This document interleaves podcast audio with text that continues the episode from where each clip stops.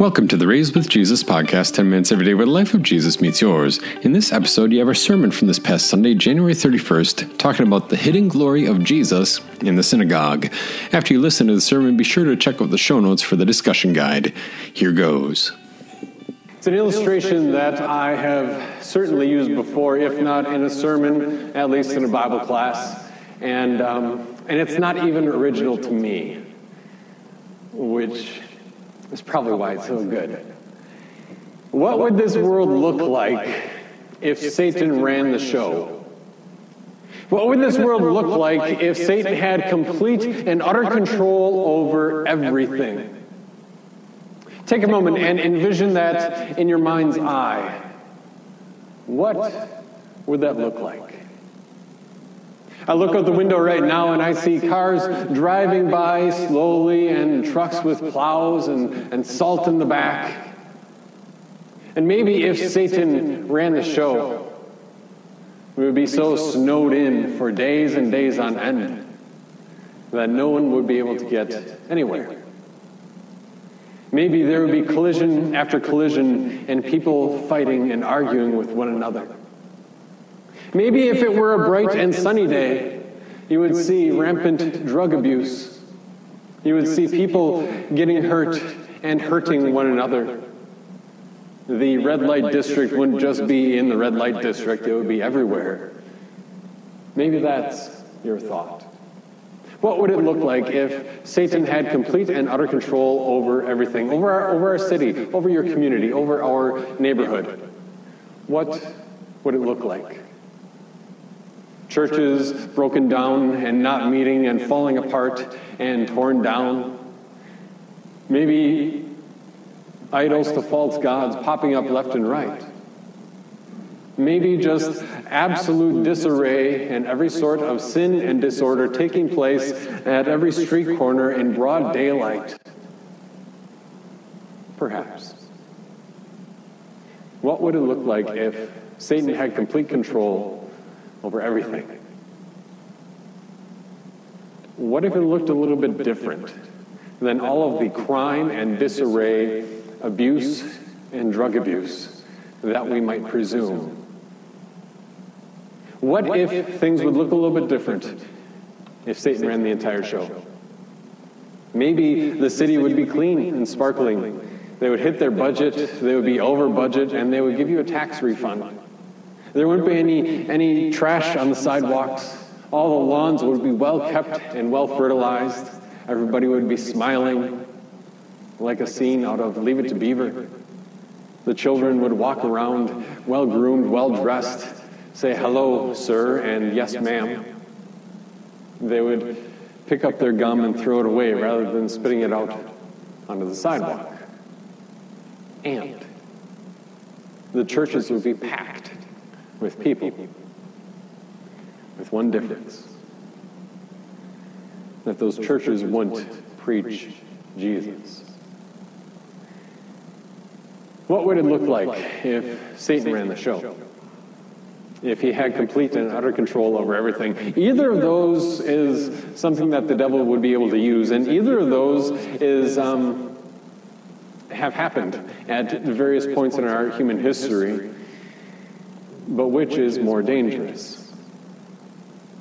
The crime that we see, the life that we see, and the refuge that we find in Jesus? Or the prosperity we see in the church that doesn't talk about Jesus? And it might be maybe a little bit of a stretch, but it might be that second option which takes place in our, in our gospel reading today from Mark chapter 1 in our gospel reading today when Jesus goes to that synagogue in Capernaum and he stands up to preach. And the people there have come to hear the word of God. They are perhaps there regularly. They are perhaps there often and have a, have a wonderful service and and it's enlightening and enthralling and inspiring and fill in the blank. But when Jesus gets up to preach, things become different. All of a sudden, this man who, you know, we, we have no impression, no understanding that that he looked out of place in any way whatsoever. He wasn't like the man Jesus would encounter a few chapters later, that man who calls himself Legion because he is possessed by so many demons, the man who, who breaks the iron shackles that they try to chain him with, the man who cries out day and night out in the graves. This guy isn't like that. He's sitting there in church. And he's sounds like he's possessed by this one unclean spirit, this one demon. And, and I guess by way of explanation, when we talk about demonic possession, God talks about it a lot, especially here in the Gospel of Mark.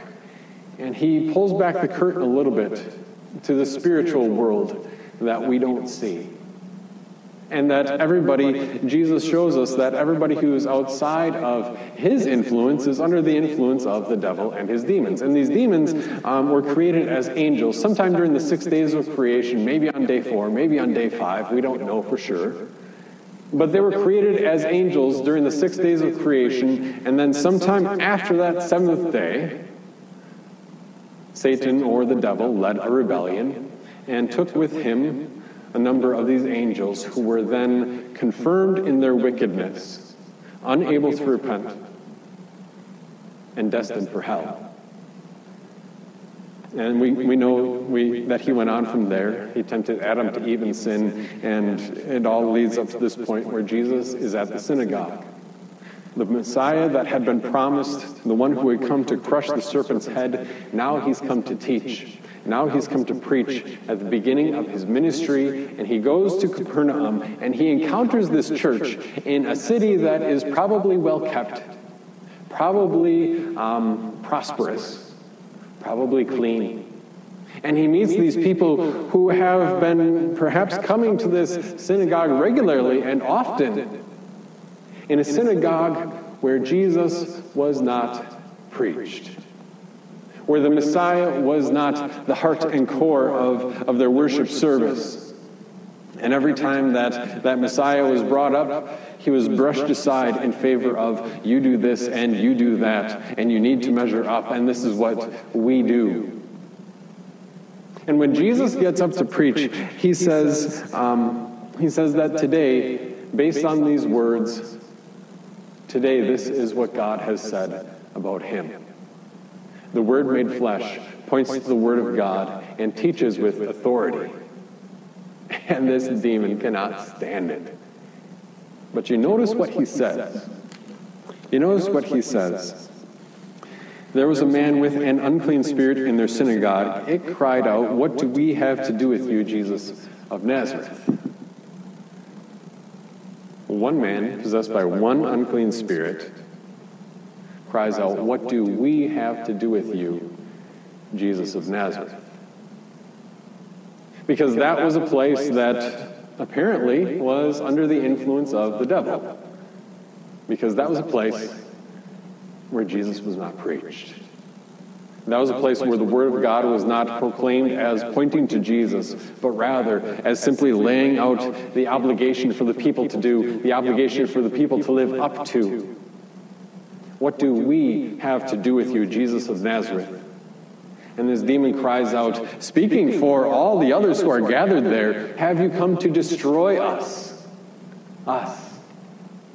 You see, he sees, he sees Jesus and his authority. He sees the power of the Son of God, and he flips around law and gospel because this demon is terrified. Jesus doesn't speak with timidity. He isn't scared and cowed down by this, um, by this spirit. Jesus rebuked the spirit, saying, Be quiet, come out of him. He's not afraid because he has authority. His words carry authority. And in that synagogue, Jesus had come to bring freedom for, for those who were held captive by false teaching. Now, what does that have to do with you and me? To my knowledge, I haven't encountered anyone that I can say with certainty was possessed by a demon. The kind of criteria we follow is, you know, this person has abnormal superhuman strength or superhuman abilities, or they know something that they wouldn't otherwise know. Like if, um, like the case of one of my former seminary professors, when he was he was canvassing down in Florida, and uh, hot, hot day. Windows were open on this house, and he goes up and knocks on this house, and man comes to the door and says, "I've been expecting you, Pastor Schutze." And he walks in, and the house is like 40 degrees inside, even though the windows are wide open. That's a pretty, pretty apparent, pretty obvious case that this isn't normal. I haven't encountered that. But the danger is still there. Because you know, and I know, people who maybe are good people. They live in a city, they, they mow their lawn and keep everyone well groomed and well kept. Maybe they even go to a church. But that church doesn't teach Jesus. Perhaps. Or one step further, we get the idea and the concept that that Christianity is simply intaking information. And if, uh, as long as I can fill out the facts and pass a quiz or pass the test, and I remember the facts of my faith, then, um, then I'm good. That's all it takes. Maybe you aren't so much of a fact person, but you go a different direction. That if the music is inspiring and uplifting, and I feel like a weight has been lifted off my shoulders. I go through that roller coaster of, of wondering at the beginning of Pastor's sermon, where is this going, to the, the guilt that I feel, and knowing that I'm going to come out on the other side feeling uplifted. Well, if I go through that process and that emotional process, then I know that I am a Christian. Then I know that I have experienced Jesus today. Or maybe one step further. Whether you're the person who focuses on the intellectual facts of the faith or not, and dismisses that as mere factual information. And if I remember it, then I'm good. Or the person who focuses on the emotion of the faith, the result of the spiritual activity of our Lord. And if I've got the emotion, then I've got the faith, and if I'm not feeling it today, then it wasn't, wasn't that strong of a faith day for me, I guess. But either way, we end up seeing this Jesus and wanting to dismiss his authority. To say, Jesus, I know your words have authority. I want you to do these things for me. I want you to drive demons out of my life wherever I encounter them. I want you to watch out for me and take care of me and lift me up and buoy me up when I'm feeling down. I want you to reassure me that everything is going to be okay. I want you to, um, to use these facts and remind me. But applying those facts to my lives, well, not so much. Maybe the other side. Jesus, I, I need you to pick me up. You know, like those footprints in the sand, that, that poem that, that too many people think is in the Bible. Footprints in the sand. Jesus, I need you to carry me. And that's a beautiful Christian thought. But if that's the extent of it, if that's the extent of it, then the authority of Jesus is dismissed because that doesn't apply to me right now and not today. All I need right now is a word from Jesus to buoy me up so I can go on my way and get on with my life. But as far as ordering my life according to His will and His word, no way. That sounds like work. As far as taking joy in the facts of the faith, and applying that to my life, not so much.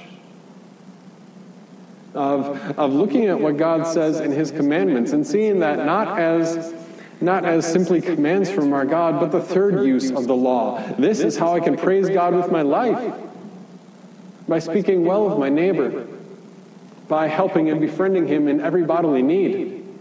Well, that's, that's a little much. Jesus, your authority stops at this line where I say, You help me. But as far as me following you, that's a different matter entirely. You see? Far be it from me to be called here as a pastor to simply regurgitate facts of our faith so that we could all pass a test, but never apply them to our lives. Far be it for me to be called here as a pastor to, to lift you up with the promises of our Lord and, and never get past that. That, yes, we are encouraged by the promises of our Lord and this world is a world of sin and death and pain, and everything about this world just weighs down on our hearts and on our minds and on our emotions and everything. And the Word of God has guidance for that. But the Word of God also applies to our lives And that Jesus spoke with authority during his ministry. Jesus spoke even with authority at the end of his life when he commended his spirit into his Father's hands. Father, into your hands I commit my spirit. And he laid down his head and died. And there, finally, at the end of the Gospel of Mark, somebody besides the demons recognized that this Jesus was the powerful Messiah. That Gentile centurion seeing how Jesus died, says, Surely he was the Son of God.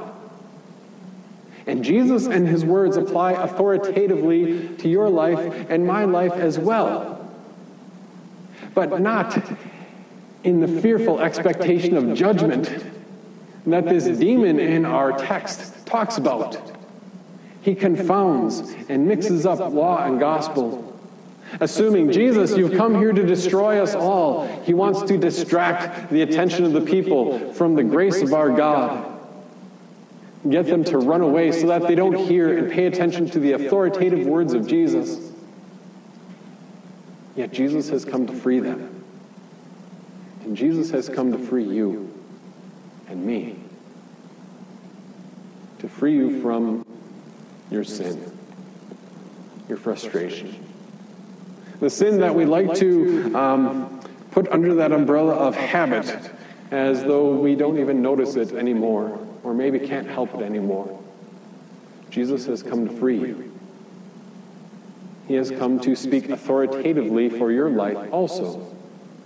That he has set you free, rescued you from the kingdom of darkness, and brought you into, into his household to be a member of His body and His kingdom and a brick in His spiritual building, to make you His own. So that when He does speak authoritatively, and you recognize this, it's, and you follow along, it's not as, not as the one who is cowering in fear, I better do this or else, but the one who joyfully says, Yes, speak, Lord, your servant is listening. The prophet that Moses talked about in Deuteronomy, he is here and he has spoken. He has spoken for you and for me, and we listen to him. And what does he say? Friend. Of all terms, friend, you have been set free. That the Son of God has become your brother, human being, just like you, except without sin, to set you free from the power of the devil so that his authority in, his, in your life isn't one of compulsion and fear and guilt and regret, but one of joy and freedom and running in the path of God's commands because I love them. Think of it this way. Maybe you've had this experience. I just had it again this past week. We're driving along and um, got the, the boys in the back of the minivan. And, you know, it's like two or three sets of eyes just looking at everything that they can see. And, and one is still looking out the back, and one's looking out the front and the side. And we're driving along. And um, one of the kids says, Dad, there's a police officer behind us. And um, I take a quick check at the speed limit take a quick check at my speed that I'm going, and sure enough, we're only going to keep it one mile an hour over the speed limit max. Maybe slow down just a little bit. Maybe, maybe you've had that experience where the authority is there, and you're like, oh no, I better not, better not do something wrong. And we're driving along, and this car is following along behind us, and then it flips the lights on. Oh, what did I do? That, that twinge, that pang of guilt Like, uh oh. Even if I wasn't speeding now, I was just five minutes ago. And you could probably tell from, from how often speed illustrations kind of come up in sermons that this is something I need to pay closer attention to. Anyway, the police officer flips the lights on, and, um, and we slow down and pull over just a little bit. And then the officer floors it and roars on by. And I look up in the rearview mirror, I got one of our sons staring back at me like, what just happened? Now, here's this authority figure who shows up, and I was expecting judgment and retribution. And then I explained to our son, he's going off to help somebody. And here's this authority figure who shows up in Capernaum. And the demon, yeah, he expects judgment and retribution, and rightfully so, for his rebellion against God. But he speaks for all the people. And he says, What do you want with us? Have you come to judge us now? But the authority didn't show up in judgment, but he came to help his people. That's the authority of the Word of God that this Jesus makes himself present through spiritual words to work on your heart. What I, if I were simply a purely motivational speaker, I would never be able to accomplish in a billion years. That through his authoritative word, God, Father and Son, send the Holy Spirit to convict your heart of sin and to comfort you with that word of forgiveness to say the authority isn't here right now in judgment, but in grace. That's what we're talking about after this service um, at about you know 10 10 a.m. If you go to bit.ly slash RELC Council, the link is down in the show notes or at the top of the page um, if you're watching on YouTube or our website. That's what we're talking about in our quarterly meeting because the words of Jesus still carry authority. And everywhere you look, whether it's whether your impression is you live in an area or a neighborhood or that there are parts of our area or parts of our community that look like the first option, the first city where the devil would reign, that look run down and forgotten, shuttered, and abusive or whether we live in an area, in a place that looks like the second city, well kept, and churches full, or live streams full, but Jesus not preached. Far be it from us to squander the opportunity to share the authoritative words of our God. So, in our meeting today, we're going to talk about um, talk about some plans for this next year, how 2020 finished up. I finally got all the stats compiled. And uh, that took longer than it should have. But we get to talk about what the authoritative words of Jesus mean for this next year. That Jesus still speaks with authority. That the authority figure has come. And he's not here right now in judgment and fire and brimstone. He's not here to, to pull you over and write an eternal ticket to hell. He is here today to help, to bring forgiveness, and to bring freedom. Because of all the things that demons said, two were true. That he was, first of all, quaking in fear at the thought of judgment at the hands of Jesus, the Son of the Most High. And then, secondly, there were a lot of people under his influence there. People who thought they were doing a good thing, people who thought they had it all right with the church, people who had come to the synagogue and didn't hear Jesus. And you and I have the authoritative words of God to set those people free. Amen.